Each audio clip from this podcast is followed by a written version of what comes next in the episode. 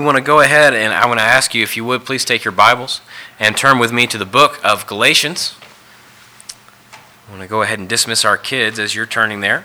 Uh, this morning we're going to be looking at Galatians 4, and we'll be looking specifically at verses 8 through 11. So, Galatians 4, 8 through 11.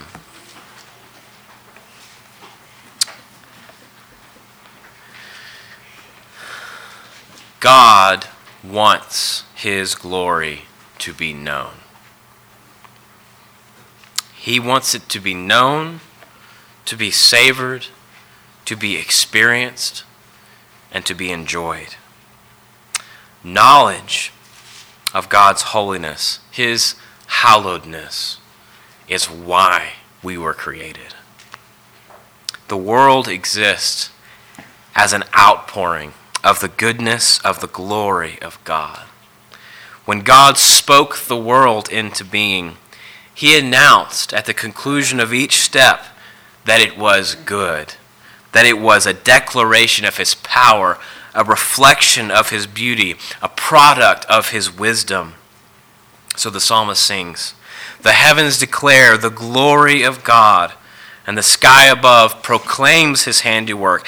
Day to day pours out speech, and night to night reveals knowledge. The knowledge of the Lord brings life and peace, whereas the lack of the knowledge of the Lord brings enslavement, suffering, and death. Isaiah 5:13 says, "My people go into exile for lack of knowledge. Their honored men go hungry; their multitude is parched with thirst." Romans 1:18 says, that the wrath of God is revealed from heaven against all ungodliness and unrighteousness of men who by their unrighteousness suppress the truth.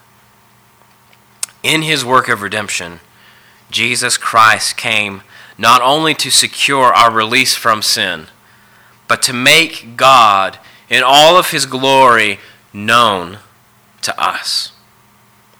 John 1 18 one of my favorite verses of the Bible, says that no one has ever seen God. The only God who is at the Father's side, he has made him known.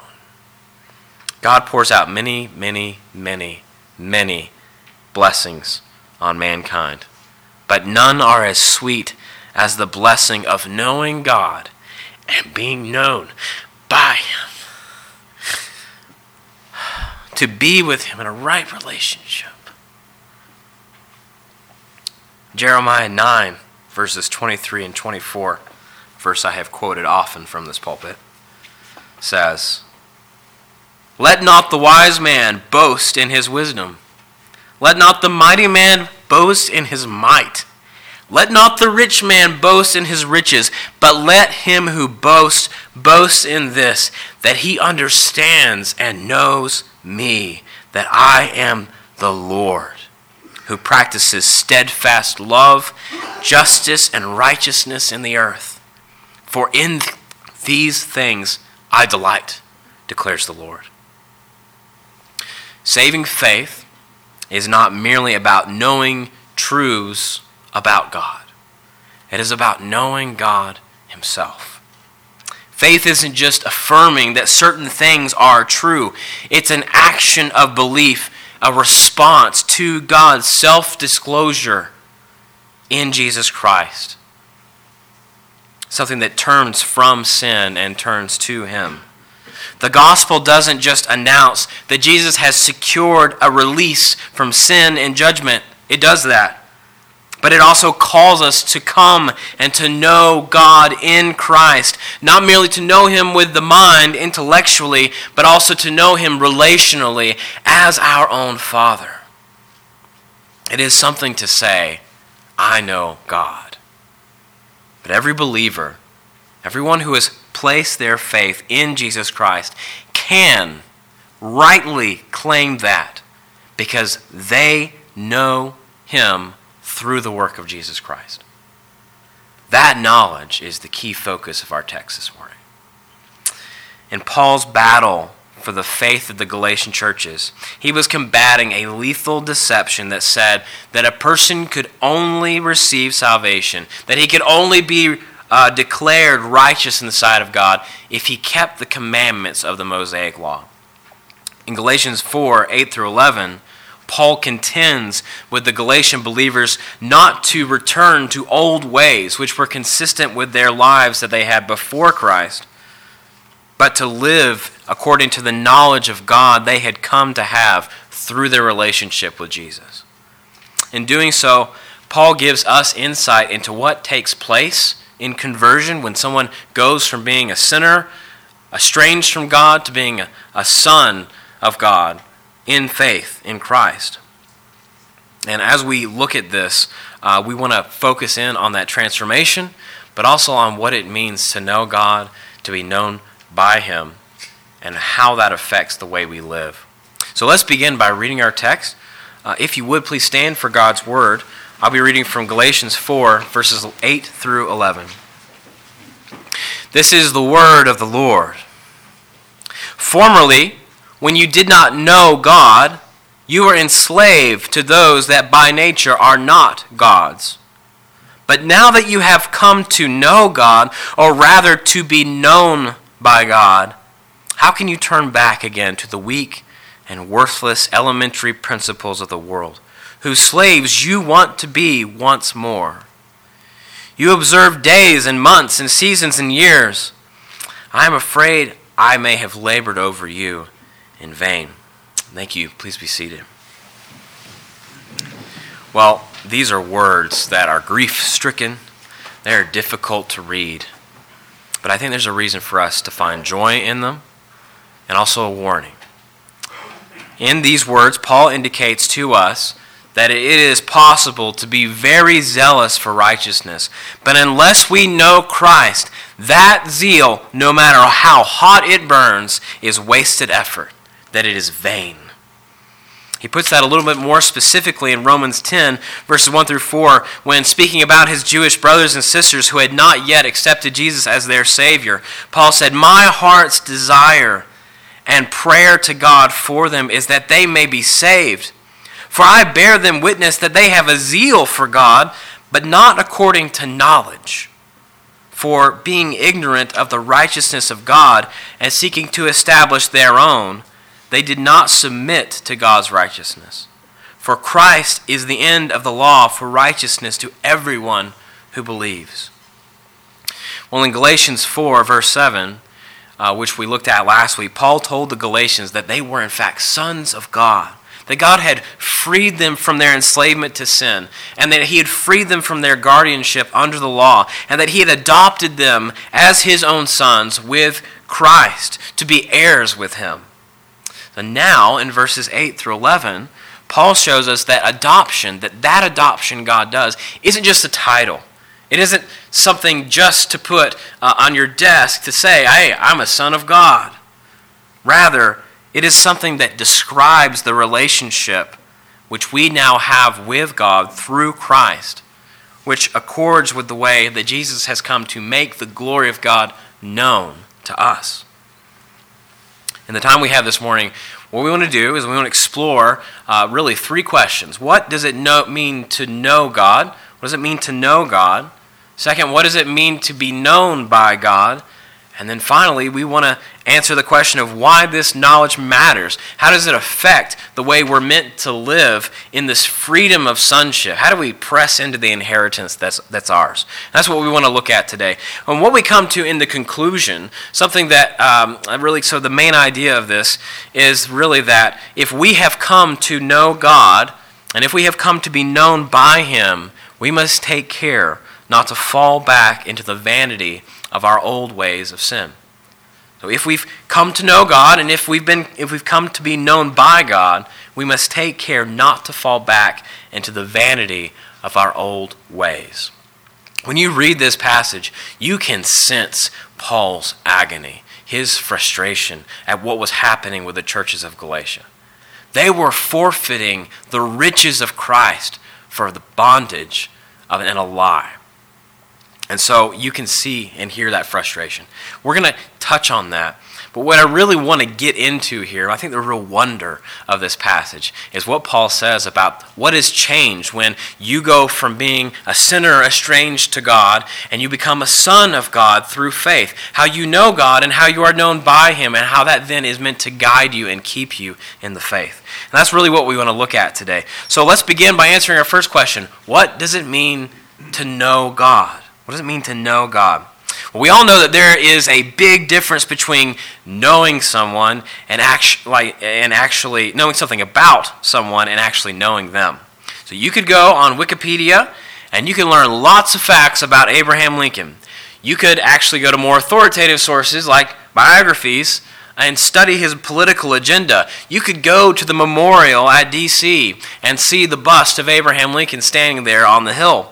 You could even go to Ford's Theater where he was murdered. You could go across the street to the, to the, the bed where he, he died on.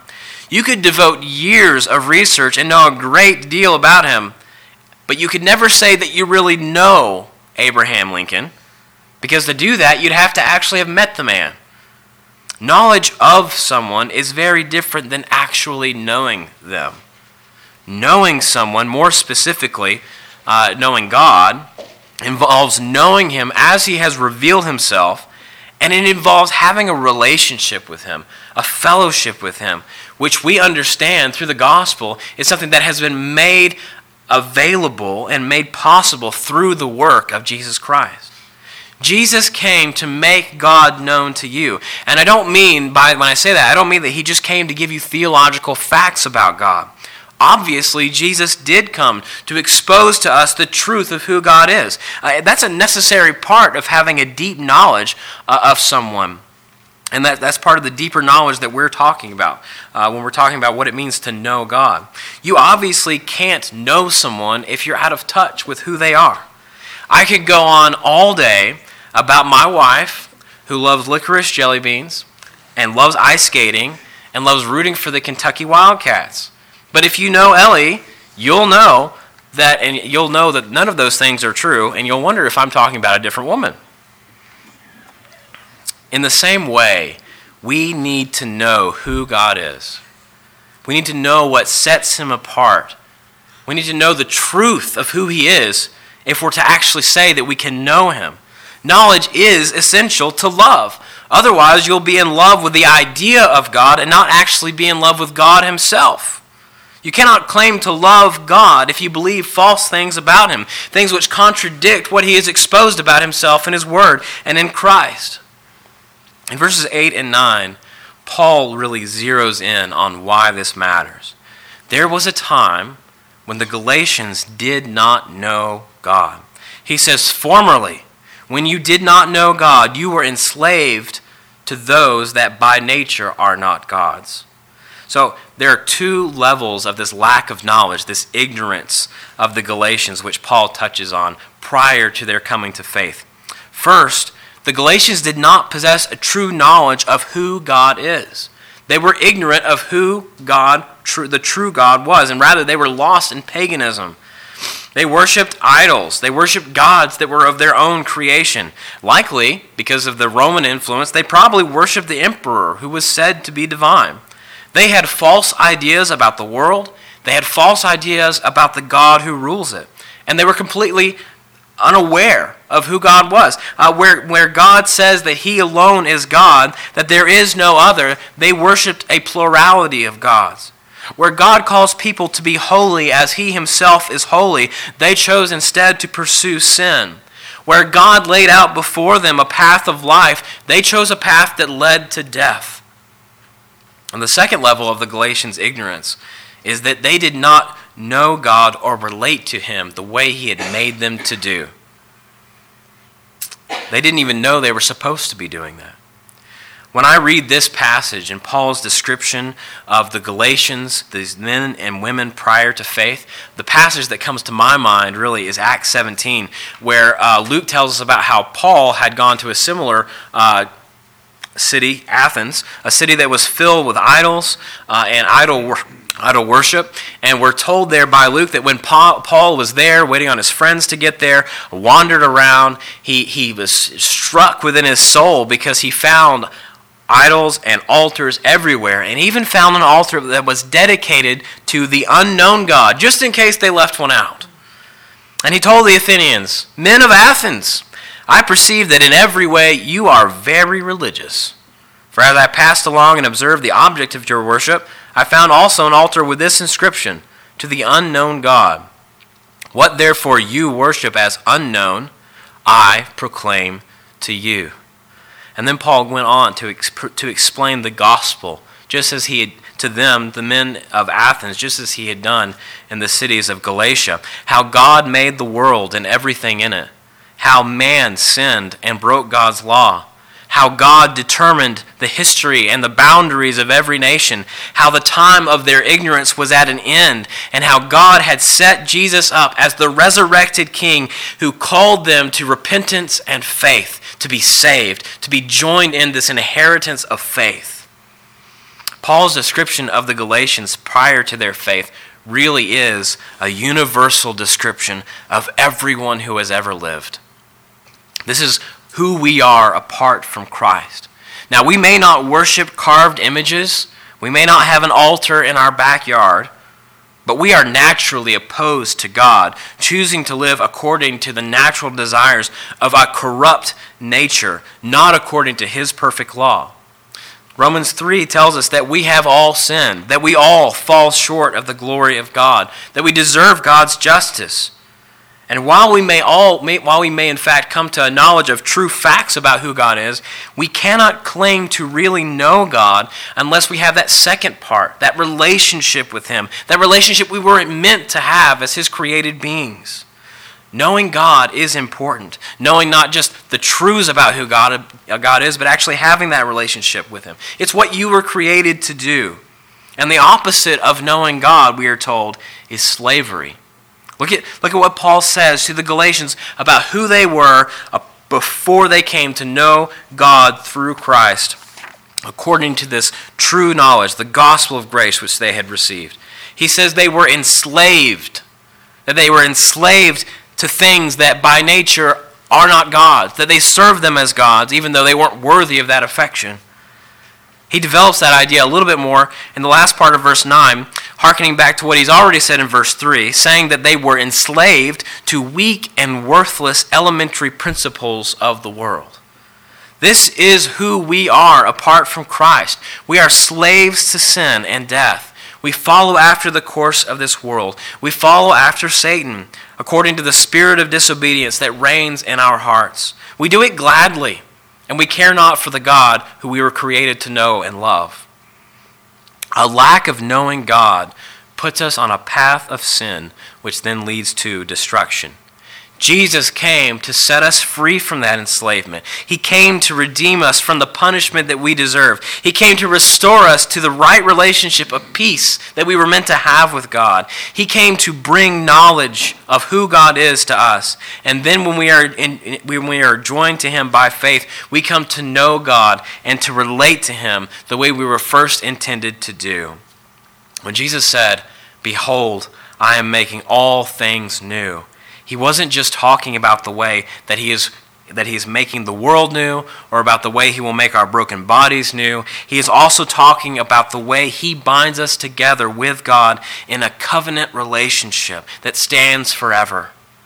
That's why the author of Hebrews wants you to know that Jesus is a new and better Adam because Jesus restores what Adam broke. He makes us new. He shows us who God is, and then he ushers us in to relate to God no longer as an enemy, but actually as our own Father, which is what we read in Galatians 4 7. When we talk about knowing God, what it means to know God, we are talking about more than just being up to speed on good theology. We're talking about living in a right relationship with God, something that's only possible through faith in Jesus Christ, something that we live in as adopted sons and daughters through the power of the Holy Spirit as He works in us. We're talking about the greatest calling that has ever been put on your life. We're talking about a lifestyle that satisfies the heart with a joy and with a peace that passes all understanding. That's what it means to know God.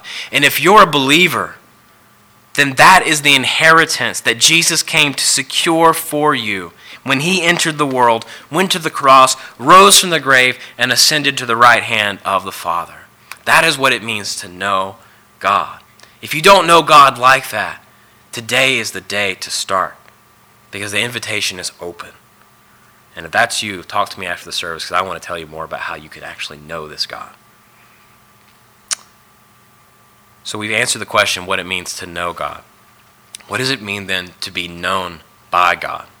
What does it mean to be known by God? It is one thing to say we know God, it is a whole other thing to say that He knows us. Now, we have watched the movie Cars more times than I care to recount. I never thought this would make it into a sermon, but here it is. There is this rusted out pickup named Fred in the movie Cars. And you know it's his name because he has a license plate in the front of his rusty bumper that says Fred.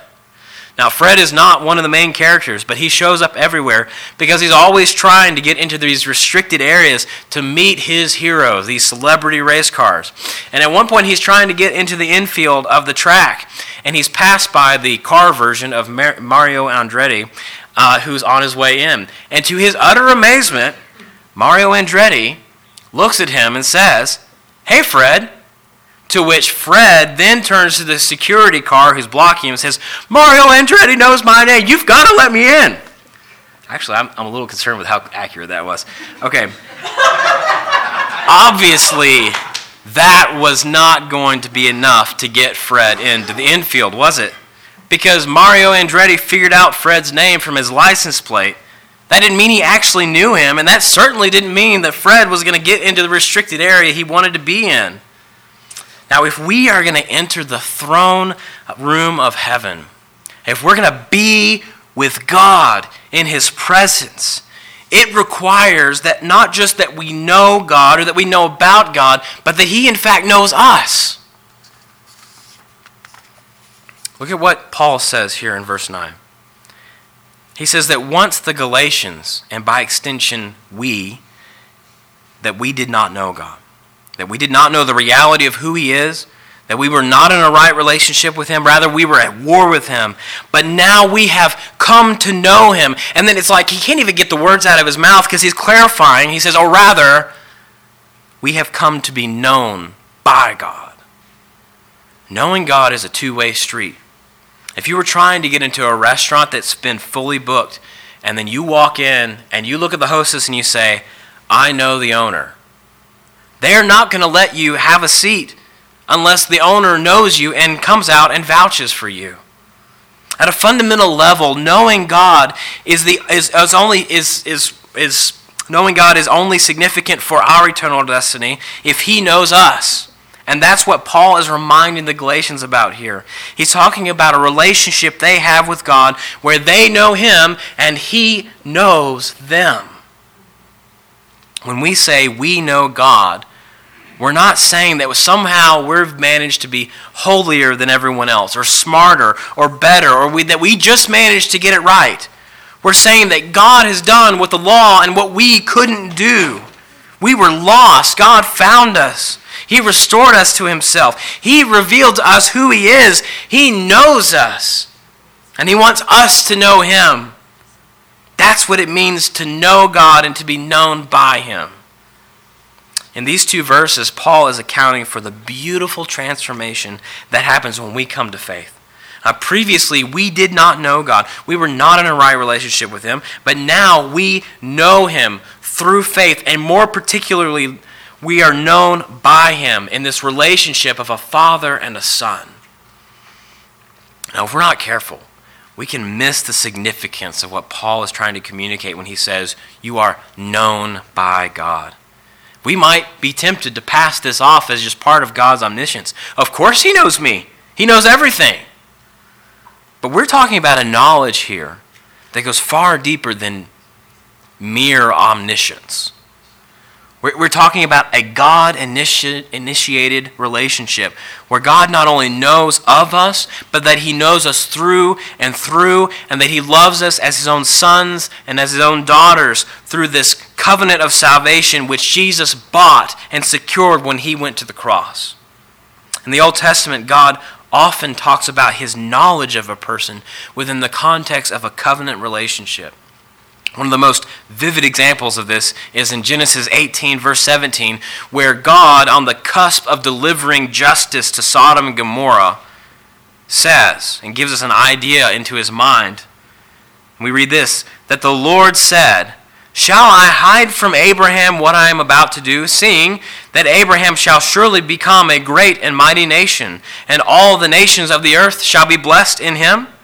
For I have known him that he may command his children and his household after him to keep the way of the Lord by doing righteousness and justice, so that the Lord may bring to Abraham what he has promised him. You see how God looks at that knowledge there within the context of the covenant promises which Christ fulfilled. Given all that we have seen about the particular significance of that covenant promise to Abraham for how that's realized in Christ, how it looked forward to the coming of Jesus, who is the promised offspring, who secured those blessings through his work and then extended them to the world. And we can see how all of a sudden we've come full circle again, and Paul can really call the Galatians children of Abraham. And that God's statement of his knowledge of Abraham really stands out here because Paul is in saying, He knows you, Galatians. God knew Abraham. He chose him to make him the means through which he would bring the promised Messiah to make to bless the world with salvation. And here is Paul using the same idea, talking about the Galatians, saying that they are known by God, that their covenant of that this covenant of salvation is theirs since they've been joined to it by faith in Christ, who is the fulfillment of that promise. If this were the only place where God spoke of his knowledge of someone like this, then it probably wouldn't be as big of a deal as I think it is. But in, in the Hebrew, the word to know, when, it, when it's used in relationship of God knowing someone, it always carries the idea of knowing someone personally and relationally. And it is often used by God when He's talking about how He has chosen someone to set them apart for great purposes and to bless them. And this idea we see carries over into the New Testament, uh, which is what which is clearly the case here when Paul talks about how God knows the Galatians. Paul isn't saying, "Oh, God knows you," as if God is just aware of the Galatians or that he's just acquainted with them. But rather, Paul is saying, as one scholar points out, that God had entered into a committed relationship with them in their experience. God's knowing of us goes deeper than just his creation of us. In, Luke, in Luke 12, 7, Jesus tells us that our heavenly Father knows the number of the hairs that are on our head, and that apart from his say so, not one of them can fall to the ground. Ephesians 1, uh, when we read Ephesians 1, we see that God knew us and chose us in Christ before the foundation of the world, that in love he predestined us for adoption to himself as sons through Jesus Christ, according to the purpose of his will, to the praise of his glorious grace, which he, with which he has blessed us in the beloved. And then in Romans 8:29 we read that those whom God foreknew he also predestined to be conformed to the image of his son, to be sons, in order that he might be the firstborn among many brothers. Now, friends, the doctrine of election has puzzled and divided the church for many, many years. But for all the angst and confusion that it can cause, the Bible would have us know and understand that the reason we can know God is because He knew us first and because He knows us. We have confidence then that we will that he will in fact see his perfect will through that he will not lose one of his beloved sheep and that even when our hearts grow cold and when our love fades and we're tempted by the appeal of sin, even when we fall to that temptation, He will hold us fast. For Those whom he predestined, he also called. And those whom he called, he also justified. And those whom he justified, he also glorified. And therefore, we confess and believe that nothing can separate us from the love of God. God's love for his people is eternal, it is perfect, it is perfecting. If you are in Christ, understand that you know God because he knows you. Because in his sovereign will, he chose to include you in a fellowship with his beloved Son, to exalt him, where you get to experience this unfading love and this blessing of righteousness. The doctrine of election is not given to us to make us question whether we're in or out. It is given rather to be a rock on which to stand, an anchor for our souls, to know that the God who is, is a God who loves sinners and rescues them from their sin, and that He's a God who holds His people fast and knows them with every one of their faults and with all of their blemishes and still loves them because He's made them His children. I find that it is a short road to trying to secure God's favor through good works once we leave that truth. When we forget that we love God because He first loved us, that we have come to know Him because He knows us. It is not hard to convince ourselves that we can lose what we did not earn. And so we cut at the chains of grace that hold us fast to Christ, preferring instead to be tossed by the stormy seas of our own wisdom and our own understanding, where many a person has made a shipwreck of their faith. God does not abandon his people and knowing that He knows us and that He loves us goes a long way to quiet the soul, even when Satan attacks it and tries to accuse us that we are not worthy of the love of God. And it goes a long way from preventing us from holding to a vain faith. So, I commend the doctrine of election to you. Use it wisely, understand it correctly, but press into it because it's, it's there for you. So, We've seen what it means to know God. We've seen what it means to know, be known by Him. Our last question here is how can we avoid a vain faith? How can we avoid a, fa- a, vain faith? The reason Paul has been focusing here on knowing God and on God's knowing of us is because he is so concerned about the Galatians and their faith in the last part of verse 9, he asks them how, after coming to this knowledge of God, after the way that God has rescued them out of their former ignorance through the gospel of grace which they had received, after they know how God loves them, how can they turn now to the things that he rescued them from? He says, How can you turn your back again to the weak and the worthless elementary principles of the world, whose slaves you want to be once more? Now, if we read this passage out of context, we may think that Paul has indicated that the Galatians were falling into, back into idol worship. But when we read verse 10, we see that that is not the case at all. We see that the Galatians are starting to observe days and months and seasons and years. And we get a sense of the gravity of the situation and Paul's own astonishment at the bewildering actions of the Galatians from verse 11 when Paul says, I am afraid that I have labored over you in vain that my work is nothing, that you're casting your precious pearls into the sea. We know from everything we've already read in this letter that the Galatian believers were being pressured to, to keep the law of Moses. Since they were being told that the only way they could partake of the blessing of Abraham, uh, of the salvation God had said he was bringing through Abraham, was if they kept those commands. And apparently, they were in fact caving into those pressures because we see that they were observing Jewish customs regarding days, months, seasons, and years.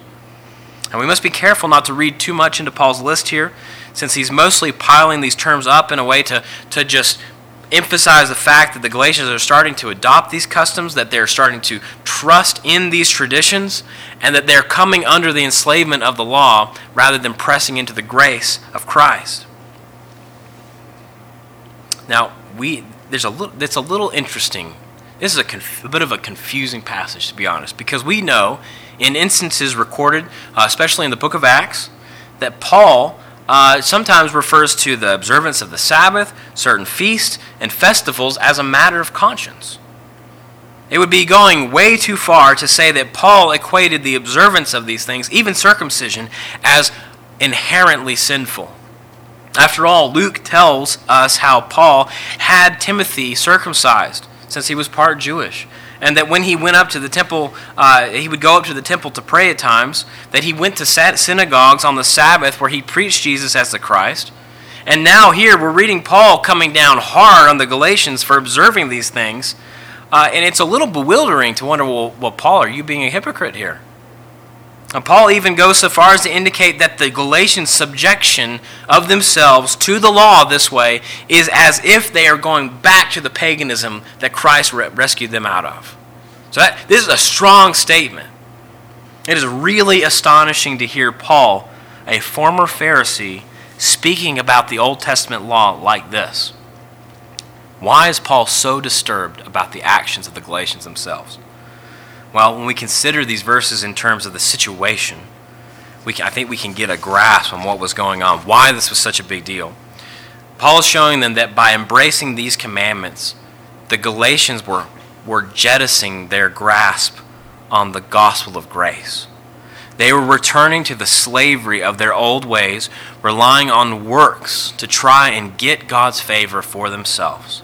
They were not acting according to the gospel, what, what the gospel of grace had made clear to them, which was that they had been saved by God's grace through faith in Christ alone. When Paul himself observed certain traditions, it wasn't because he thought that those things added in any way to his acceptance before God. Rather, he explained to the, the Corinthian church in 1 Corinthians 9.19, For though I am free from all, I have made myself a servant to all, that I might win more of them. To the Jews I became a Jew in order to win Jews. To those under the law I became as one under the law, though not being myself under the law, that I might win those under the law. To those outside the law I became as one outside the law, not being outside the law of God, but under the law of Christ, that I might win those outside the law. Then he says, I do it all for the sake of the gospel, that I may share with them in its blessing. So the Galatians weren't observing days, months, seasons, and years because they were trying to reach the Jews who lived in their, their community with the gospel. They were doing it because they were believing the lie that they could, in fact, earn God's favor. That they had they were that they could strong arm God's love and earn a place within his household by, by, by returning to the slavery that Christ had purchased them from. By taking on this new burden, the Galatians were returning to the chains of the old age. Though the time had come for them to receive the promised inheritance of Christ, they were choosing to, to stay under the rule of the law and enslavement to works. So, the key issue, the, the problem that drove Paul to, to wonder if all of his work in these churches had been done in vain was that the Galatians were abandoning the gospel of grace for old lies that tried to use Jesus as a step stool to climb over the law into heaven rather than relying on him and his righteousness to usher them in through its gates to a Father who loved them. And we're choosing slavery over sonship, handcuffs over freedom, poverty over riches, death over life, weakness over strength, rottenness over glory. Repentance is best defined as a turning from something, as a turning from something that is hazardous, toxic, sinful, and a turning to God. There was something appealing about the way the law was being marketed to the Galatians, something that appealed to their old sensibilities uh, before they came to know God and His grace, which is why Paul says they're being drawn back into old ways. This distorted gospel was not leading them to repentance, it was leading them to turn from God back to old passions. It was an old lie, repackaged, designed to lead them away from God, the, the, the God who loved them and had chosen them. There's a really infamous parallel here I can't ignore between what the Galatians are doing here and what the, what the Israelites did at Kadesh Barnea when they had just come out of Egypt. And then rather go into the promised land, they looked at the giants in the land and they said, We're going to die if we go in there. We're going back to Egypt.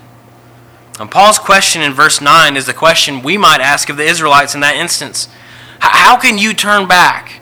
For the onions and the leeks of Egypt when you have tasted of the true manna that comes from heaven, Jesus Christ, who is the living bread. Uh, this, is, this passage is a warning. It, it, should shake you a little bit to read these words. And warnings like this are important, they, fulfill an important role in the church. They are meant to wake up sleepy believers before they crash their faith into the ditch of disobedience. They still don't make an energy drink, in my opinion, that is as effective at waking me up instantly like a rumble strip. And when we hear the despair and the pain of Paul's voice, it should make us look at our own faith. I've been driving along and I've heard somebody else run over a rumble strip and it's waking, woken me up more. This is what it should do. This is a rumble strip passage. Because we have seen so many things, so many wonderful things about how God knows his people, about how he brings them into a relationship of knowledge with him through the work of Jesus, and then yet how Paul is in agony wondering if all his work among the Galatians was in vain because they didn't truly believe it. I am uh, warnings like this should are meant to shake us. They're meant to call us to perseverance. I'm so sure of the security of God's grace and love that I don't think in any way that Paul is saying that the Galatians have somehow managed to lose their salvation. Uh, it is certainly possible, likely even, that not all of the people who got this letter repented and turned from this distorted gospel. Uh, their failure to persevere in the faith only confirmed that they never did know Jesus as they professed that they did. But it stands, based on what we've already seen this morning, that, that if you can lose your salvation, then salvation is not a matter of grace, and sin is in fact stronger than Christ. But we know that neither one of those things is true. Still, believers need to be shaken sometimes so that they will press into the grace they've been called to. And I take a bit of comfort here from the way Paul refers to the Galatians as, as, as sons of God. That when they heard this warning, when those rumbles, when their tires hit this rumble strip, that they saw how they were in fact being led into deception and they repented of it, they returned to the gospel that they had first received. Still, we should take care to learn from the snare that the Galatians fell into so that we ourselves are not led into a similar situation. There are many ways to distort the gospel, and while Satan is an effective salesman and an effective marketeer, he is not much of an innovator. Most modern day heresies are old lies and old traps which have, just been painted and polished to look like new. But when you press into what they really do, they're old lies. The idea that Jesus only makes us able to keep the law, that we have to earn that salvation through faith and works, that we can make ourselves acceptable in God's sight if we're willing to pay a price and put ourselves under the yoke of a law is found in churches and homes all over the world. It is especially prevalent here in Sheboygan, Wisconsin. There are many, many people here who think they know the gospel. And what they really believe is a gospel that is grace plus works.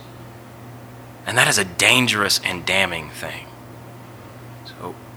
We need to be on alert. We also need to be crying out to them the way Paul cried out to the Galatians to say, Salvation is by grace alone, in Christ alone, and it is received through faith alone. That works are important, but they are meant to be an obedience of the faith that is within us, not a thing that justifies or secures that righteousness. We must cling to the gospel in its purity. When we are united to Christ by faith, we are free to walk in the purity of the knowledge of a holy God. And we are assured by the effectiveness of the work of Jesus that nothing can remove this love and this covenant relationship from us and from Him.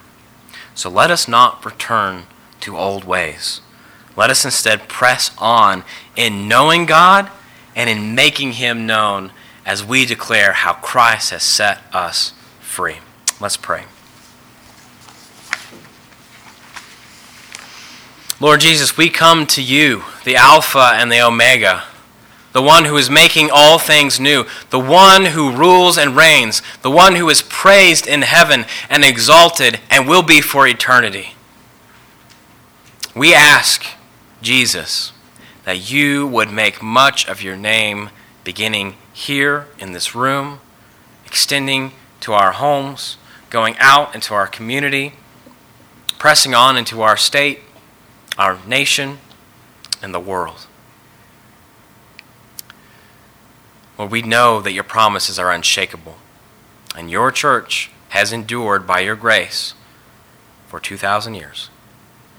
We know that the gates of hell will not prevail against this rock. And we ask, Father, that we, you would press us in into the rock that was cleft for us, that we would be held fast by the, by the grace of Christ, that we would stand on truth, and that we would live in the knowledge of the Holy One. And we pray this all in Jesus' name. Amen.